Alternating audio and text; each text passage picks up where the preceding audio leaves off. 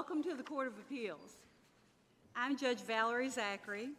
To my right is Judge Hunter Murphy, and to my left is Judge Jeff Carpenter. Assisting us today is uh, Deputy Clerk Roderick McFarland and Officer Richard Remillard.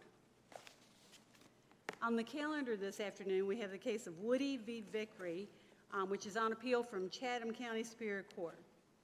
Um, Have you gentlemen already spoken uh, with him and uh, gotten everything, all your timing coordinated and, okay, everything's ready with the clock? Yes, Great, great. Well, let's begin.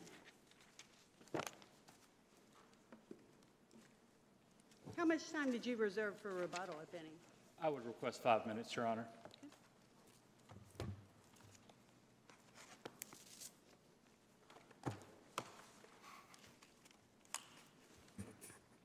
May it please the court and the judges of the North Carolina Court of Appeals.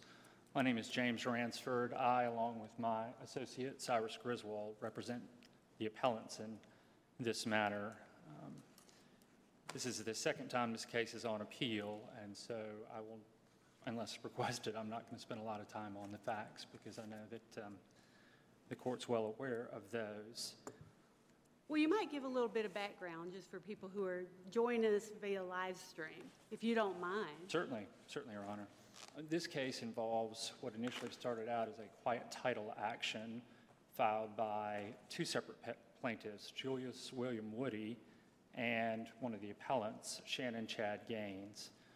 Um, Certain documents were filed by Mr. Woody transferring title um, in a piece of, well, creating a fee interest with a life estate and a piece, or two pieces of real estate. Um, The pieces of real estate were held in a trust. Mr. Woody, our contention is, sent notice to the trustee, the defendant in this case, uh, Randy Lynn Vickery, that he was revoking his power uh, as trustee in the case, and that therefore Mr. Vickery would have no more ability to manage anything in the trust. Uh, Mr. Vickery, upon receiving notice, removed both parcels of real estate that were in the trust into his own personal name.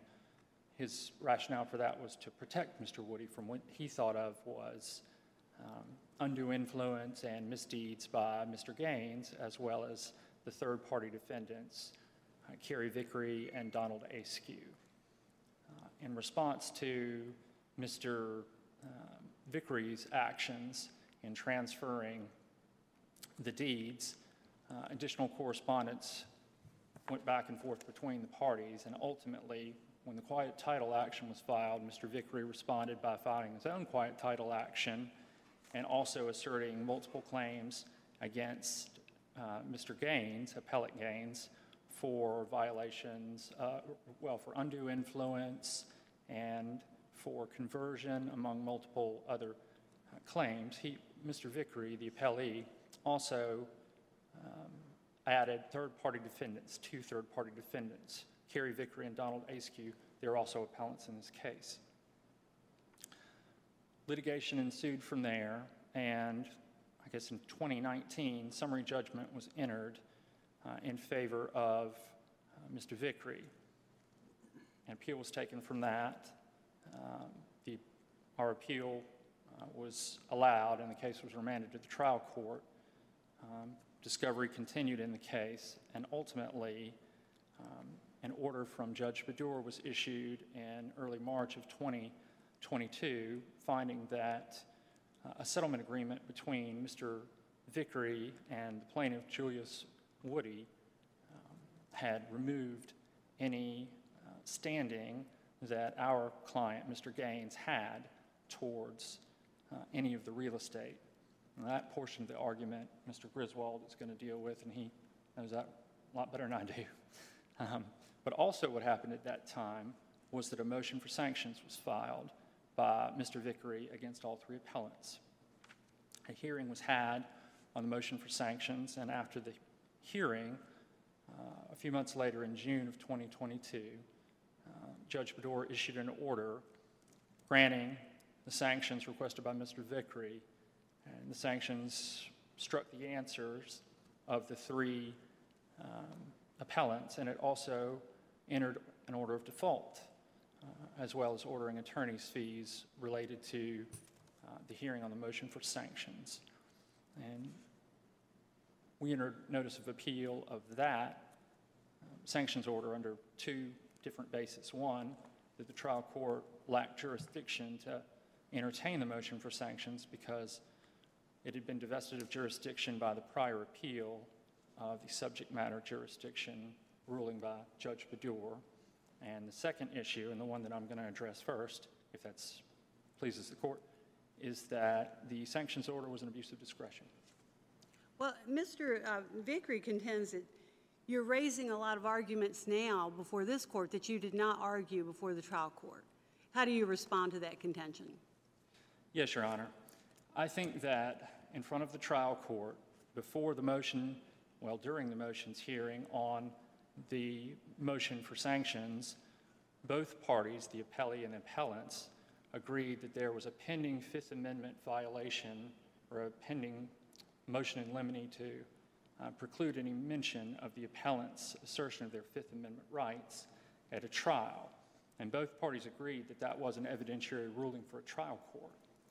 And so it's my contention that both parties acknowledging that, it certainly would be in front of the, the trial court entertaining the motion for sanctions, since it was the same court, to understand that this was a jury argument, this, this Fifth Amendment, the invocation of the Fifth Amendment, and whether a jury should even hear it.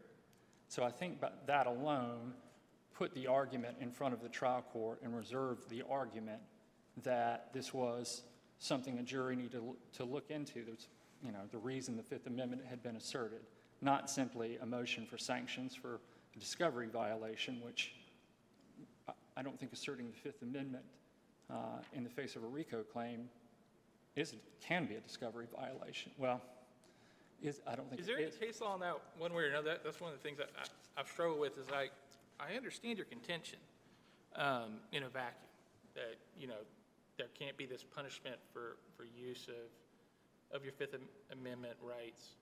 But is there any case law saying that the trial court can't consider that in considering all bad faith to look at everything in the totality of the circumstances? I- Is there any case law one way or the other on that issue? I, I have not been able to locate that. I, you know, at the hearing, my fellow counselor, that was the announcement he made to the trial court as well, is that he'd searched high and low. Um, I think that probably, in looking for whether or not that existed, we haven't found case law because when someone asserts their Fifth Amendment privilege in the face of criminal allegations, and in this case, RICO allegations, two things generally occur. One, a motion to compel is filed seeking the testimony, and in which case a trial court doesn't necessarily compel the deponent to answer the questions. Rather, the deponent is given the option of, hey, you do not have to waive your Fifth Amendment privilege. However, we're not going to let you frustrate discovery. So at this deposition, when we resume it, you got to make a choice. And that is your choice to make. You're not compelled one way or the other, but there will be sanctions if you continue to assert your Fifth Amendment privilege. But this case, and I think that's, that didn't happen here. And there wasn't a, there wasn't a motion for protective order. And if there had been that as well, uh, if that had been denied by the trial court, I think that would have, in effect, had the same um, legal implication as a motion to compel. And, and is this what you argued before the trial court? Uh, I was not before the trial court, Your Honor, but I, no, Your Honor. At, that before the trial court, I think the argument was this Fifth Amendment is an evidentiary ruling. And if it's an evidentiary ruling, then that's a question that a trial court needs to consider whether the jury's going to hear the evidence or not hear the evidence. And I think that that put the trial court at the sanctions hearing on notice that, look, we don't, we don't think this is, this is a jury argument. This is not for the trial court to look at to sanction us.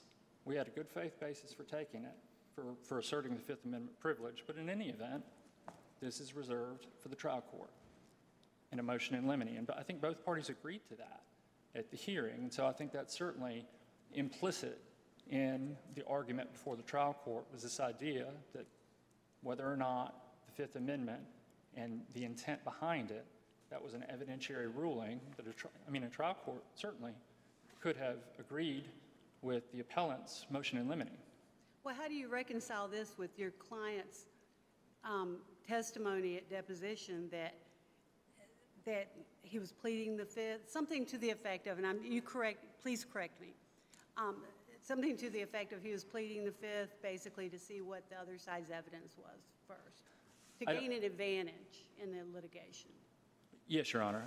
I, I don't think that's what the, dep- I, I think my fellow counselor's brief said that's what the deposition testimony is, but that's not what the deposition testimony is. I think that was taking it out of context to assert it that way.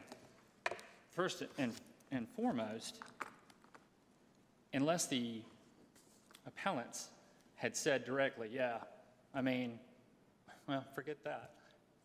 There was a criminal allegation asserted intent one way or the other. If someone had the privilege, they had the privilege.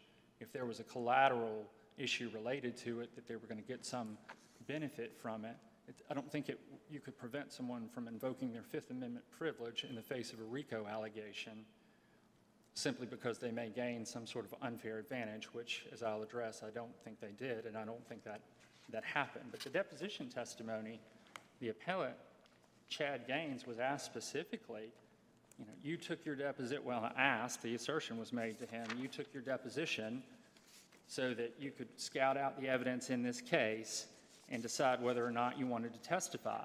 In fact, he was asked, uh, this is on page uh, 13 of the transcript two. Um, So the purpose of you taking the fifth was so that you could gather up all the evidence in this case, so you could make a decision about whether or not you would testify. And the answer from Mr. Gaines was, I don't, not in your terms, no. And Mr. Gaines, Well, it continues there after that, though, right? it Doesn't does. Doesn't it continue? He says, I'll get back to that RICO claim in particular, what was going to be the outcome of it? If we had known, if indeed there was going to be criminal investigation or something like that, or it was not, that would have been a determination if we pled the fifth that day or not. He's not talking in that case about what the evidence that was going to develop, or at least my reading of that. He's talking about whether or not an investigation is going to come down from the Attorney General's office. They, later in the deposition, they talk about, he's been given, there's a discussion that he's been given notice, when I say he, Mr. Gaines, that the conduct has been reported to the Attorney General's office. And I think the addendum to the record on appeal, which were the letters back and forth between Mr. Lee, who represented the appellants at the trial court level, and Mr. Reese, who uh, represents the appellees here and at the trial court level. I thought that was a very good discussion and dispels any notion of some sort of bad faith attempt to utilize what I don't think anyone says is a privilege that was not allowable in this case. I, I think Mr. Lee, I think his, his letters to Mr. Reese were in good faith, and I think a plain reading of them and a consideration in the record on appeal in this case show that this argument about someone scouting evidence and wanting to delay things, by the time the, the depositions were noticed, almost all of the litigation, the discovery, depositions, all of that had occurred. In fact, the, uh, the appellants had previously made themselves available for deposition, which was canceled and rescheduled by appellee's counsel at the same time that a motion to amend the complaint and add uh, RICO claims were added. And that was the first time any of this Fifth Amendment, this issue ever came up. They, the appellants had not uh, obstructed anything at that point. They'd answered the complaint, they'd served discovery responses, Well, oh, I mean, excuse me. yes, Your Honor. Aren't there some other issues here, too? I mean, you said they served discovery responses. Well, you know, wasn't one of the responses a picture of paper bags or something full of receipts? There was, Your Honor, there was, I mean, is that, do you contend that that's an adequate response to a discovery request? the trial court judge certainly didn't think so, and so I don't think I can challenge that on, a- I think whether or not seasonable discovery occurred, I'm not going to win this argument on abuse of discretion trying to tackle that. And so my arguments here involve the Fifth Amendment and the view of deposition testimony that I think the trial judge, again, invading the province of the jury, the entire motion for sanctions, or the order itself, was clear that all of these things were connected. And so if you have a ruling from the trial court that has accepted two things to be discovery violations that are not discovery violations, and then you have additional findings by the trial court that involve seasonable discovery, supplementation. All, those are two different analysis for me to argue to this court because under one, you're looking at a clear rule. Do you provide discovery on time? Yes, I do, or yes, I did not. This, uh, these other two issues, this alleged bad faith issue on the Fifth Amendment and this alleged manufacturing of evidence, those are not discovery violations within the rules themselves. Those are, these things happen all the time in, trials. These are questions as to credibility that I think it would be, or it is dangerous for a trial court to wade into a situation of reading a deposition and determining, determining what it thinks someone's motive was in asserting a Fifth Amendment privilege. A jury could totally disagree with that and should be given the opportunity to do so. And the same thing with deposition testimony. I mean, to accept the fact that the judge can read parts of a deposition, not even the whole deposition, I mean, the record has a few pages of it, and decide, well, this must be what happened at this deposition, and therefore I'm going to sanction this individual for what they allege. And in Mr. Lee's filing to the trial court, uh, uh, arguing against sanctions, he said this was a mistake. The photograph, the, the testimony was a mistake. Happens all the time. Now, does that look good at trial? Um, I don't understand, you mean the photograph that was supposed to be from 2017 that had the milk with the expiration date on it from 2018 or something? Is that Yes, Your what you're Honor. referring to? Yes, Your Honor. That, okay. And so, I, I couldn't, I didn't know if you were referring to that as the mistake or the, the picture of the bags with the receipts as a mistake. well, the, I think the photograph with the date is what the trial court in its order focused on, this idea that somehow evidence had been manufactured.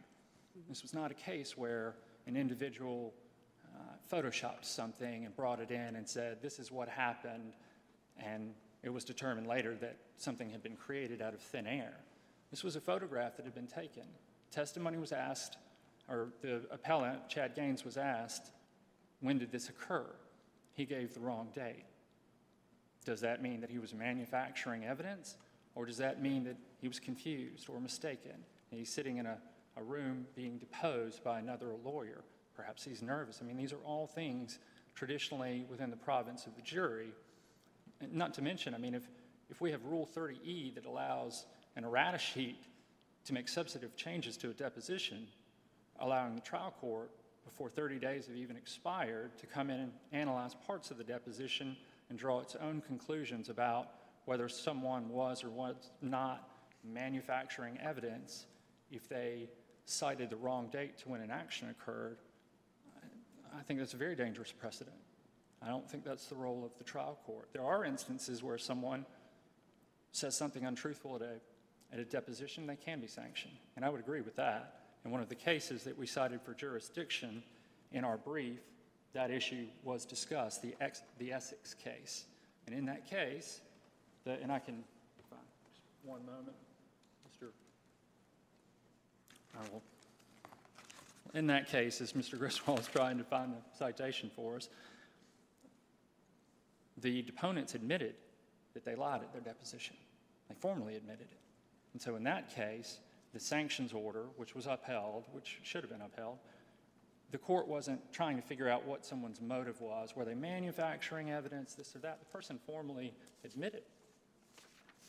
They were not telling the truth at the deposition. They formally admitted after they were caught trying to remove documents from a warehouse. So there are situations where a trial court could look at deposition testimony as a basis for sanctions. Furthermore, I mean, if somebody went to a deposition and was abusive and said, I'm, I'm not going to answer your questions, there's another example. But someone's credibility as to answers at the deposition itself, that's something completely different. Uh, anytime someone's impeached at trial, would the trial court be in a position to stop the trial, strike someone's answer, and enter default because someone had been impeached? I mean, there's a difference between being impeached, being confused, nervous, and true manufacturing of evidence. And I don't think we had that last thing in this case. Something for a, a, a jury to decide, absent other facts in this case that would uh, somehow bring an admission from one of the appellants that they had done something and they were sorry for it. That's not what he said at all. Mr. Gaines was mistaken. His lawyer said he was mistaken. Happens all the time. That's why we have Rule 30E. You can make changes. Are there ways that the appellee gets to deal with someone changing their testimony at a deposition? Absolutely. Perry Mason moment. You get to cross-examine the person. You get to burn them up on the stand. And the thing we live for, we, you know, and it never goes as well as we think it's going to go. Um, but you pull that deposition out, you unseal it, you walk up, and you, know, and it, that's how that's done. But ask a trial court to come in and look at not even a whole deposition, only certain pages of it, um, it, which is odd because every other deposition seems to have been produced here except for that one, uh, and say, well, they must have been manufacturing evidence, and there was this bad faith intent to use the Fifth Amendment, and I know that because they answered the amended complaint, and they made themselves available for deposition, and they previously answered the complaint. I mean, if you read Mr. Lee's letter, he was clear, listen, just give us a little time to understand what's going on here. We don't even know if your amended complaint to assert RICO claims is even going to be granted. Just asking for a little time to get our hands around this. I don't think that that was any sort of abuse, and I think this idea that what Mr. Gaines was doing was scouting the evidence, it's just a theory. That's a jury argument. And- that's if a trial court even lets the Fifth Amendment come in. A, a trial judge could look at the, the proceedings in this case and say, you know what? This all happened before the complaint was amended. They made themselves available for deposition. Nah, I'm not letting the jury hear that. I think under 403, that's more prejudicial. We're going to get the facts of this case and try it.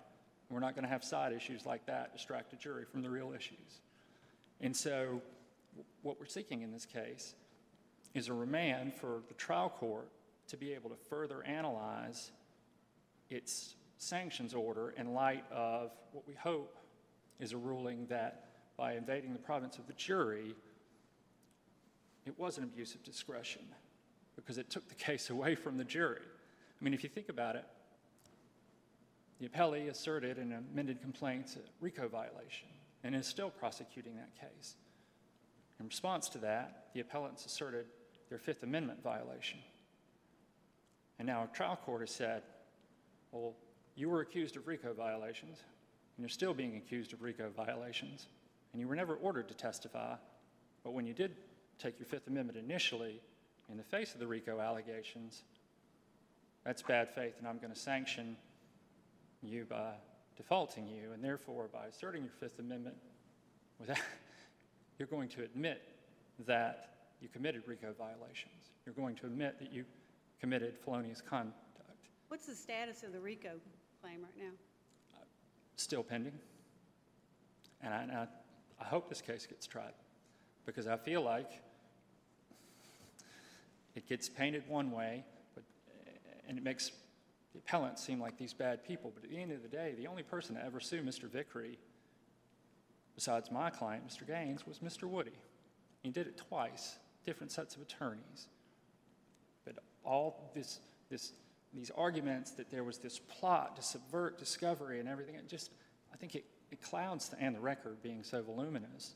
But at the end of the day, you have someone who asserted a RICO violation, and that's what brought about a Fifth Amendment. That had never happened in the case. And there had been ample discovery. What did Mr. Lee do? He, Mr. Lee canceled the appellee's deposition in good faith. He said, Look, I'm not going to take your, your client's deposition. How are you scouting the evidence if you assert the Fifth lawfully, but cancel the other deposition? He wasn't scouting the evidence. I mean, the, the facts, and I tried to set those out in the brief, and I didn't do a great job, but I think that really tells the story of what happened. Almost all of the discovery was done. And by the time Mr. Lee got his hands around the RICO argument, his clients answered the end amended complaint. Well, th- Mr. Vickery says that, you know, a lot of the discovery was produced, you know, years late.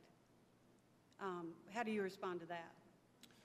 I think that any discovery that was not seasonably produced gives a trial judge the authority to sanction someone. In this case, you can't separate the sanctions for that from the sanctions for the Fifth Amendment and the sanctions for this manufacturing evidence because the trial court was clear it's a combination of all of these things. I- I- So the would- remedy from our court would be to, to remand, if, if we found part of them were supported, th- that there wouldn't necessarily be a, a remand involved, not just an affirming based on the, the other findings. Correct, Your Honor. Just to- to, re- there's another huge issue in this case. I mean, there was a, I don't think there's jurisdiction for the trial court to even enter default based on the record, but that wasn't argued below. And again, I don't get to argue that now. but Let me ask you just another question, we're about to get into your rebuttal time. Let me ask you a question about our jurisdiction. I'm looking at page four of your, your brief, and we're talking about the March 23rd order. And your, your statement as to appellate jurisdiction is 7A 27B1 for, for a final judgment. Given that this only disposed of the plaintiff's case against the defendant, not the entirety of the case, not counterclaims, not third party, how is this a, a final judgment giving us jurisdiction under 7A 27B1? And this is in response to the appeal of the standing order? Yes, sir. The- The the dismissal judgment. order. Yes, sir. Yes, Your Honor. It's not. We were, mis- we were mistaken. That was the wrong standard to have asserted. Um, Mr. Griswold filed a, I don't know if I'm, You're, you're into your rebuttal time, but you can keep, I mean, it, it's up to you whether you want to use your rebuttal time to, or not.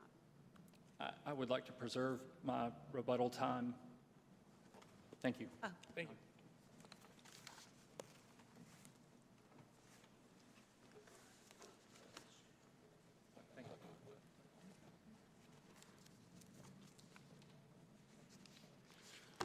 May it please the court, I'd like to go ahead and start with the subjects that the court seems to be most, have been most interested in so far, which is uh, the sanctions order. First, I'd like to be clear that they have not challenged the ability of the trial court to use bad faith invocation of the Fifth Amendment as a basis for sanctions. They haven't challenged that. The only thing they've challenged with respect to the Fifth Amendment is that, as a matter of, a factual matter, they contend it wasn't in bad faith. Um, And the court is certainly entitled to determine, based on the record evidence, that it was in bad faith. And they have not challenged on, under the Constitution or any other basis, uh, that, the basis for that finding. Judge Murphy asked before if there's any case law out there about bad faith use of the Fifth Amendment, and I would say, I believe there is. It's mostly federal law on that issue, but it wasn't briefed because they weren't challenging the court's ability to base its sanctions determination, at least in part, on that bad faith. So we haven't um, had the opportunity to brief that for the court. But I do believe that there is case law out there that, that says that using the Fifth Amendment has to be done within certain parameters, and good faith is one of them, uh, including circumstances that show that they have a reasonable uh, apprehension that there is a potential criminal violation out there for which the Fifth Amendment would be, would be used. And the basis for the bad faith finding here would be what? Would be that he testified that the purpose for invoking the Fifth Amendment was to delay uh, um, proceedings until he was able to determine what the evidence was. And we have a number of quotes in here, Your Honor, from his testimony in which um, he testified, first of all, that as a police officer for 21 years, until a person knows, quote, what the evidence is, you certainly don't want to talk in that manner. Mr. Gaines also testified that he wanted to avoid testifying, quote, until I knew the facts of what they were accusing of us of. Um, He testified that he wanted, did I know what evidence you were trying to produce to the DA's office and what I was truly being accused of? No. When asked whether or not he was, he was, um, wait, wanted to see the evidence before you decided whether you would testify, his answer was yes. So the trial court clearly had a factual basis to determine that the use of the Fifth Amendment was done in bad faith as a delay tactic.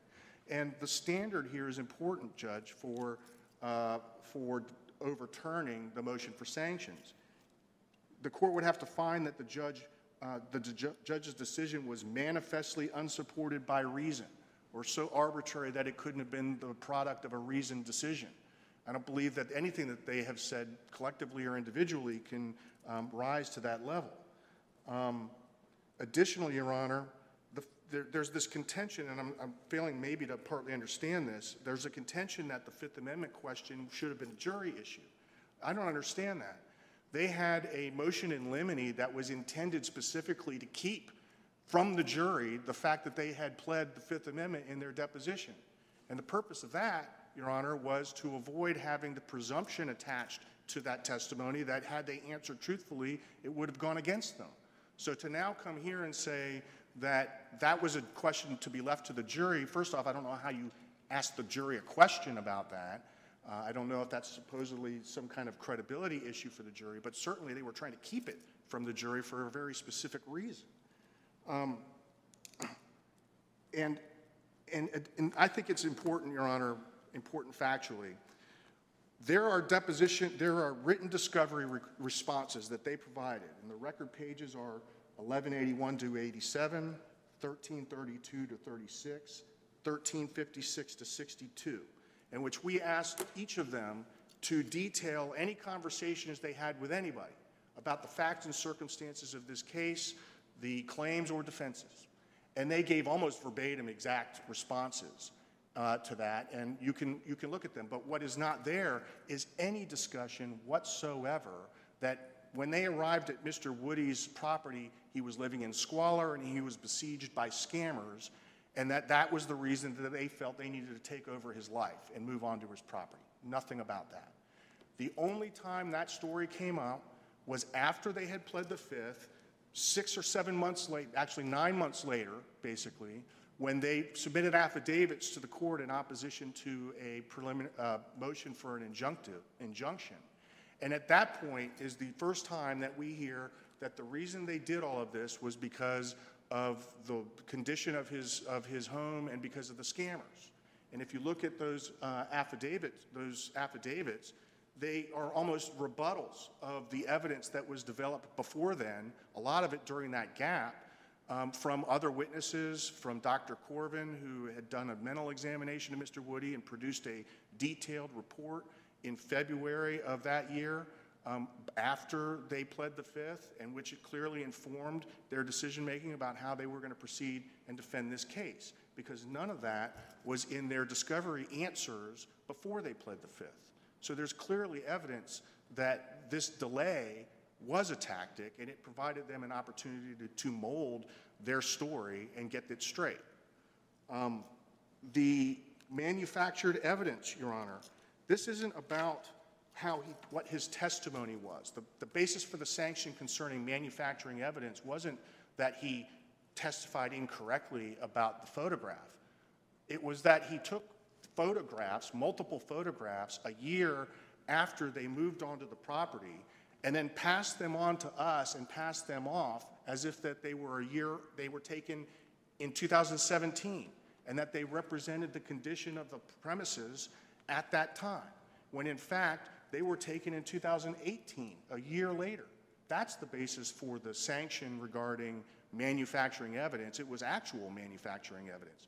After the complaint had been filed, after the amended complaint had been filed, after our answers had been filed and counterclaims and third-party claims, all of that had taken place um, before Mr. Gaines apparently took these additional photographs and then inserted them into the rest of the photographic evidence, sort of in the middle, and produced it to us without comment that As a discovery response, am I correct? it was a discovery response, yes, Your Honor. Um, And ultimately, we fortunately were able to notice the date on the milk jug in the refrigerator that tipped us off that there was something going on, because had we not done that, they would have passed that off to a jury as if it was evidence from 2017. And so the court clearly had uh, reasons and was not arbitrarily deciding that this was sanctionable conduct. Let let me ask you a question, because it, it gets a little bit into what the appellant's arguing on, on this, is the use of "they." Um, Some of these documents seem to have been produced just by Mr. Gaines and not by the third-party defendants. And a lot of it turns on his testimony, his photographs. Is there there's something in these findings that's not challenged that says did have this conspiracy and they were all working together on, that, that's where I can't figure out where the, to draw this line between, just because they had a, com- a combined defense, doesn't mean they know everything that Mr. Gaines knew. And that, that's where I'm having trouble drawing the lines at the trial court. I'm not sure, he, he, the trial court kind of insinuated those lines, but I, I didn't see a finding of fact definitely drawing that line or, or showing that Ms. Vickery or, and, uh, Mr. Askew were like actively contributing to these false, knowingly false uh, responses or knowingly manufactured responses. That, that's where I'm, I'm, I'm having the, the biggest trouble, um, you know, connecting the, the dots there. A- And I join in his question, although I think I, I see it, you know, I would wonder more as a unified course of conduct rather than, ma- than a conspiracy, but, um, but I have the same question. Sure, and, and I underst, I think I understand the question. And first off, let me just say that they had every opportunity to ask the court, to, to argue to the court that some of this conduct was not, it was not unified. And that if there were going to be sanctions, that the sanctions should be parceled out according to who did what. They didn't argue any of that. We argued, because it was our motion, we argued they were all in it together. They were all doing it, they all knew about it, because they had a common attorney, they were all benefiting from the same discovery violations. And, and let me just point out to Rules 33 and 34, which are not limited to information or documents actually in the possession of an individual respondent. Rule 33 requires a party who's asked to furnish information to furnish such information as is available to the party. And there's case law that interprets that to mean if they know about it, even though it's not their information or they don't know it firsthand, they need to identify it. None of that was identified on the part by any of these folks. Rule 34 requires them to produce material in an agent or attorney's hands. According to them, much if not all of this information was in their attorney's hands. It was in their common attorney's hands, and each one of them had a duty to ensure that it was produced.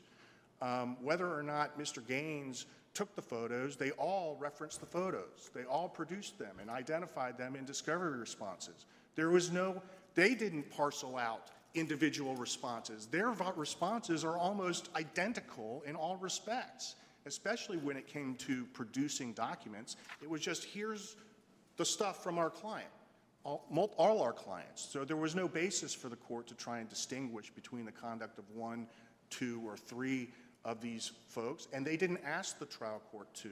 Had they done that, we would have had a discussion about this, and maybe, you know, it would have been an interesting discussion to get into the attorney-client privilege kinds of issues that that probably would have, would have brought out. But it is reasonable for the court to have inferred, based on what was before it, that they were all doing it together. They were all sued under a conspiracy theory, and they were all represented by the same attorney. They were all producing virtually identical discovery responses and all producing the documents. So, Your Honor, I think it's reasonable for the court to have determined, based on what was argued to it and what was presented to it and what was in the record, the very voluminous record, that they had all done it, participated to some degree, if not at all, but that they were all to be suffering the same sanction. And, Your Honor, they have not provided a single case that suggests that these defendants who were sued uh, under a conspiracy theory couldn't be held jointly and severally, jointly liable for discovery violations that benefited all of them. Um, And so we would contend that they've left that issue on the table as well as a number of these other issues that Is there, bringing. is there case law in which defendants have been held jointly liable for discovery violations? There is case law on that, Your Honor. We cited in a footnote in our brief. Um, It's as to monetary sanctions, but it goes to the same principle. Um, Now, I I would, con- I- I'd like to go ahead and move on um, to the other issue, which is Mr. Gaines's interlocutory appeal. Um, They have completely failed to show uh, grounds for interlocutory appeal to this court. Uh, They've acknowledged they had that wrong in their brief. They filed a petition for cert late yesterday. I- I've only had a little limited time with it, but the grounds Just that... saw it about three minutes ago, so. Right, A- and so the grounds that they have asserted for interlocutory uh, appeal or a substantial right is that they are due uh, a right to a jury trial.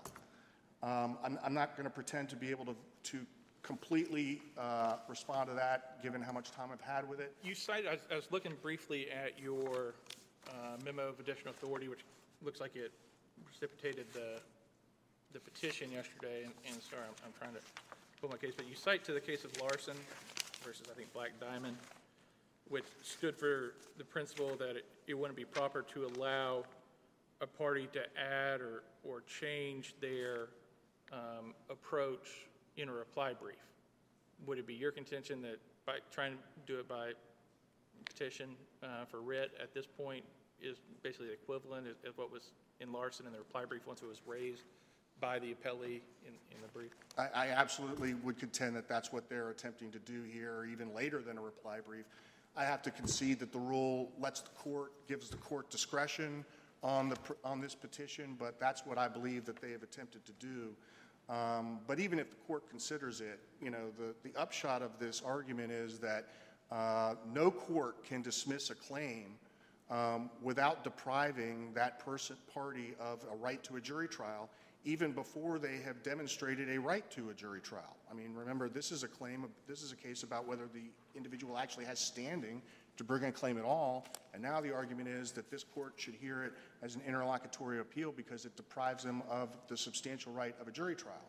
Well, that's the, the ultimate issue. He doesn't have a jury trial uh, right if he um, didn't have standing in the first place.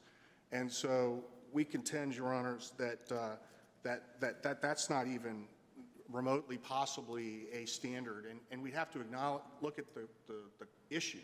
The issue is not whether or not a substantial right has been deprived. It's whether or not a substantial right would be deprived if it wasn't immediately considered on appeal. In other words, we couldn't have let that go all the way to a final judgment, appealed, and then have it come, be reversed potentially. That's what, they certainly could have done that, and they would not have been deprived of a jury trial. Secondly, a jury trial is only, is only required for issues of fact.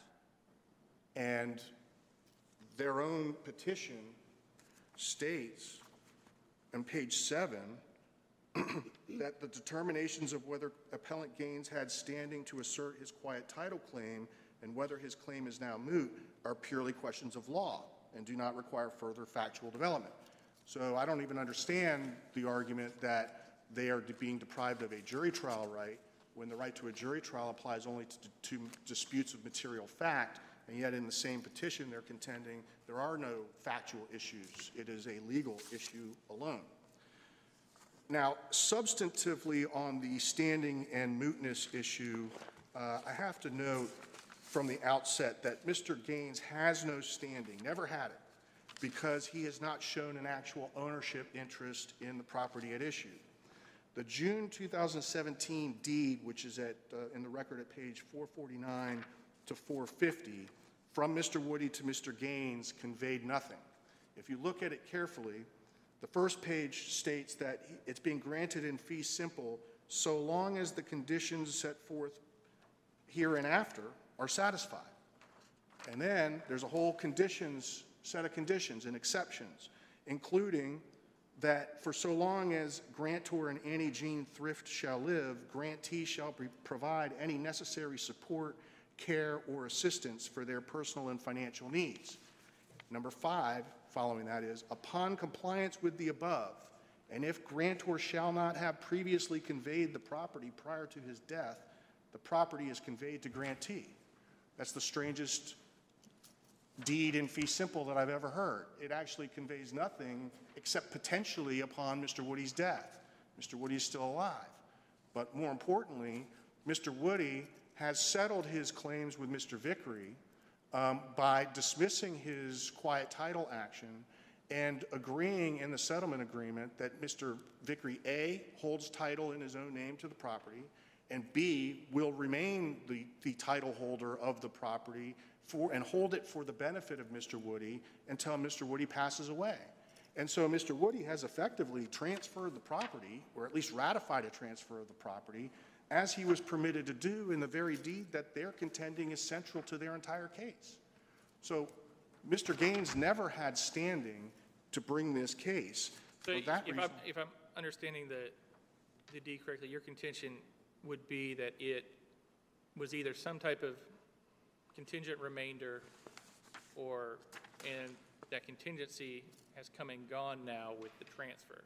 So no matter what, there's nothing that would eventually, their remainder interest or whatever we want to call it will never vest. It will never vest, Your Honor. I, I don't know that I'd call it a remainder because that suggests there was actually something transferred, and I don't believe under this deed anything was actually transferred. But whatever he thinks he's got, he can't possibly have. It can never vest because the property, Mr. Woody has acquiesced to the status quo in which Mr. Vickery will remain title holder and will take the property for himself after Mr. Woody uh, passes away. So, so it's your contention then that Gaines' interest in the property is derivative of Woody's? Absolutely, absolutely derivative. There, there never was any individual, he couldn't have done it without Mr. Woody's, um, without Mr. Woody. Uh, And at the time, How do you um, respond to their estoppel by deed argument? well, it- first off, the deed itself that they're using for estoppel doesn't convey anything. That's number one. Number two, it will never go back to Mr. Woody. It has to go back to Mr. Woody in order for estoppel by deed to work. And under the settlement agreement, that can never happen because Mr. Vickery is always going to remain title holder. So Additionally, Mr. Vickery, at the time the action was filed, Mr. Vickery had already transferred the property to himself, and so none of the, none of the machinations that they had undertaken to get it from him could possibly have worked uh, other than that. And so um, his, his interest is hypothetical at best, and the case law is very clear that in order to have standing, one needs to have an acute and particularized injury. It can't be hypothetical. I think the case law actually uses that word, word, but I've never seen a claim that's more hypothetical than this. Um, And I would also point out that, uh, and, and, and we didn't use the word moot when we were down below, but that's clearly what we were talking about in terms of, you know, A, he didn't have standing to begin with, but if he had some kind of standing, it's moot because of the settlement agreement. The court clearly acknowledged that there's no possible way that Mr. uh, Gaines can now get the property, and so I think the court clearly recognized that as moot. Mootness is an issue that this court can take up and decide on its own, even at this stage, if it appears to the court that the relief cannot be had or granted at- by any trial court or this court, then it's moot, and the court doesn't decide moot issues. So we would contend that if it wasn't moot down below, it's at least moot here, uh, under the record that's been developed. I do want to mention um, the Man- Mangum case, uh, in case that's of interest to the court. Um, The Mangum case is cited by the ap- appellant for the proposition that um, the court, for standing purposes, needs to take all of the allegations in a complaint as true, even when it's looking behind the complaint at the facts. And the Magnum case is a a Supreme Court case. It says what it says, but it is a case that is a zoning appeal on a petition for writ of cert. And as the court is well aware, zoning appeals have their own body of specific case law. There's all kinds of standards that are in some cases statutorily driven uh, that have nothing to do with common law claims like the issues that we're dealing with here or standing in a common law case. It's a quasi judicial proceeding. The standard in that type of case is actually that property values are going to be reduced by somebody who owns property.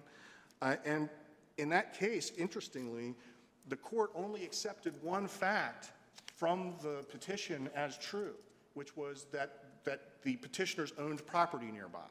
Other than that, if you look at the decision, there's columns of other facts and evidence that the court actually used to reach its determination. So even the Supreme Court didn't follow the, the, the suggestion that you just treat all the facts in a petition for cert as true.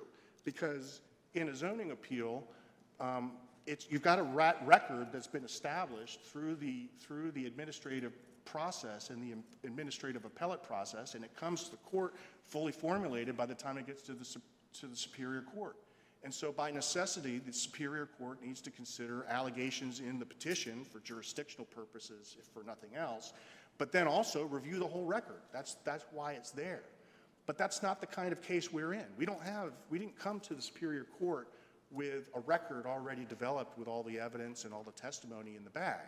That's not how it works in 99% of the cases. And so we would contend that there's no way that the Supreme Court in, uh, intended to invalidate, A, one of its own decisions, and B, a number of uh, Court of Appeals decisions that state that the court, considering standing, may treat the allegations in a complaint as true, but not if it goes and it elects to look at other evidence to determine whether or not, as a matter of law, the party has standing. Once they do that, once the judge does that, you're looking at actual evidence. You're not just relying on factual allegations. And that's what the case law has clearly stated. And as evidence of what I believe to be the Supreme Court's intention to simply state a rule limited to zoning appeals, and that's what I had asked the court, how I'd asked the court if you reach this issue, because I obviously don't think you reach any of these issues if the interlocutory appeal um, is not firmly, uh, is, there's no jurisdiction for that. But if you do, I would ask the court to treat that as a rule that is peculiar to zoning appeals and let the Supreme Court at some point determine how to square, we're going to take the issues in a complaint as true, but also consider the evidence as we do. But in this case, we don't think that that's applicable at all. Um, and I think it's reflected in the, the actual Magnum holding, Mangum holding, in which it- the court held that we treat the allegations in the petition as true and also view the, quote, the supporting record in light most favorable to the non-movant. So by including this supporting record language, clearly the Supreme Court is acknowledging that this is a, an issue on a zoning appeal with an actual supporting record and not a rule that would be applicable to other types of claims like the one here or to standing issues in uh, your garden variety common law action. Um, The Supreme Court's Harris v. Matthews uh, decision actually stated that, that the courts, considering standing, look beyond the pleadings. And so to understand this Man- Mangum case otherwise would be to assume that the Supreme Court intended to reverse itself, but it made no mention of that whatsoever. Um, So, uh, Uh, And if this were- weren't so, if this weren't true, then our courts would be committed to litigating cases for a long time before they can actually reach a standing question beyond the pleadings, even though there may never, there was obviously evidence in, in existence early on that there was no jurisdiction there. And I don't think that's what our courts intend to do. Um,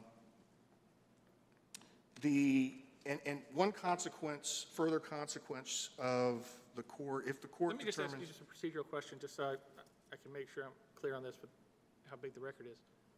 Was the deed that you're reading from earlier, from Woody to Gaines, was that attached or referenced as an exhibit in the complaint? It was referenced in the complaint. Uh, It was not attached. Um, But it was referenced, was it referenced by deed book and page or just by date, if you recall? uh, I don't And I don't recall want to if get it you was, too off course on that. I don't recall, but they did reference deed books and pages in that complaint, so it's very possible that they did. But either way, once a document is referenced in a complaint, and it's obviously the central part of the allegation, and the court can consider that on a motion to dismiss without converting it to a rule, under Rule 56. So I believe that the court was entitled to, it, it was effectively incorporated into the complaint at that point. Thank you, sir. The consequence of the, a consequence of the court um, recognizing a lack of jurisdiction over Mr. Gaines's appeal, it- there's another consequence to that, and, which is that there could not have been an automatic stay. I don't know if they're arguing that anymore. It sounded like they kind of have abandoned the automatic stay issue, but just to be clear, um, especially if uh, the court declines uh, to hear Mr. Gaines's uh, appeal on his issue, um, our courts have held that, um, that it's a non-appealable interlocutory order does not stay uh, the rest of the case, and that's the City of Durham versus Day case. I'd also refer the court to the SED Holdings case, which says that um, if the court finds that there's no interlocutory appeal, um, then, then there is no prejudice to the court going on and having decided another, another issue, in this case like sanctions.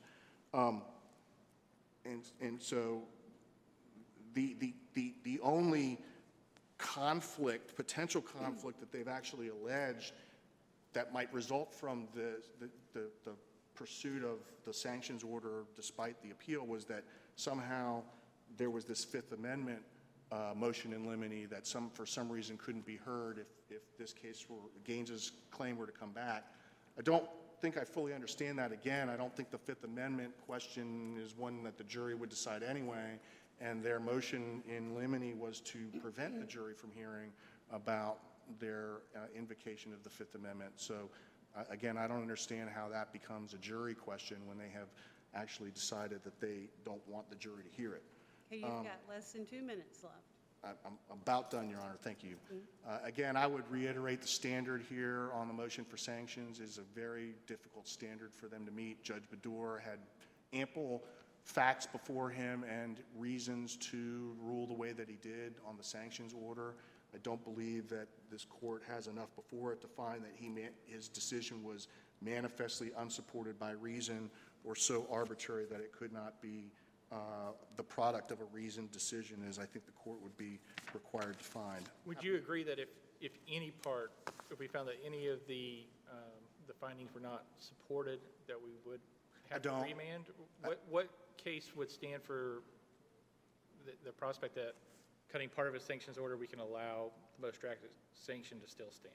I don't have a case, Your Honor, but I would just, again, the standard is whether or not under the, under what's left, would it have been, man, was it manif, was, was the decision manifestly unsupported by reason? So if the court strikes one, finds one suspect issue, um, the question I think then would be, um, was it manifestly unsupported by reason or totally arbitrary for the court, despite that, to continue with its sanctions order? Well, eh, so, so you're contending that we can separate the bases for the sanctions without being able to see into the trial court's head and see, you know, what exactly influenced him the most? I'm not sure I understand the question. Okay, we don't know which part was most important, or more, or which part the trial court judge found to be most egregious. And so, if we strike one portion, how can, how can we know that the trial court would have found that the, that what remained would be sufficient to justify this sanction? Well, I, I suppose we wouldn't know, but let's say if the court struck one issue and there's two left, I think that this court would then be looking at a situation where you would decide what's le, is what's left sufficient to support the sanctions order without determining that it was therefore manifestly unsupported by reason. It's just a very difficult standard for them to overcome under any of those circumstances.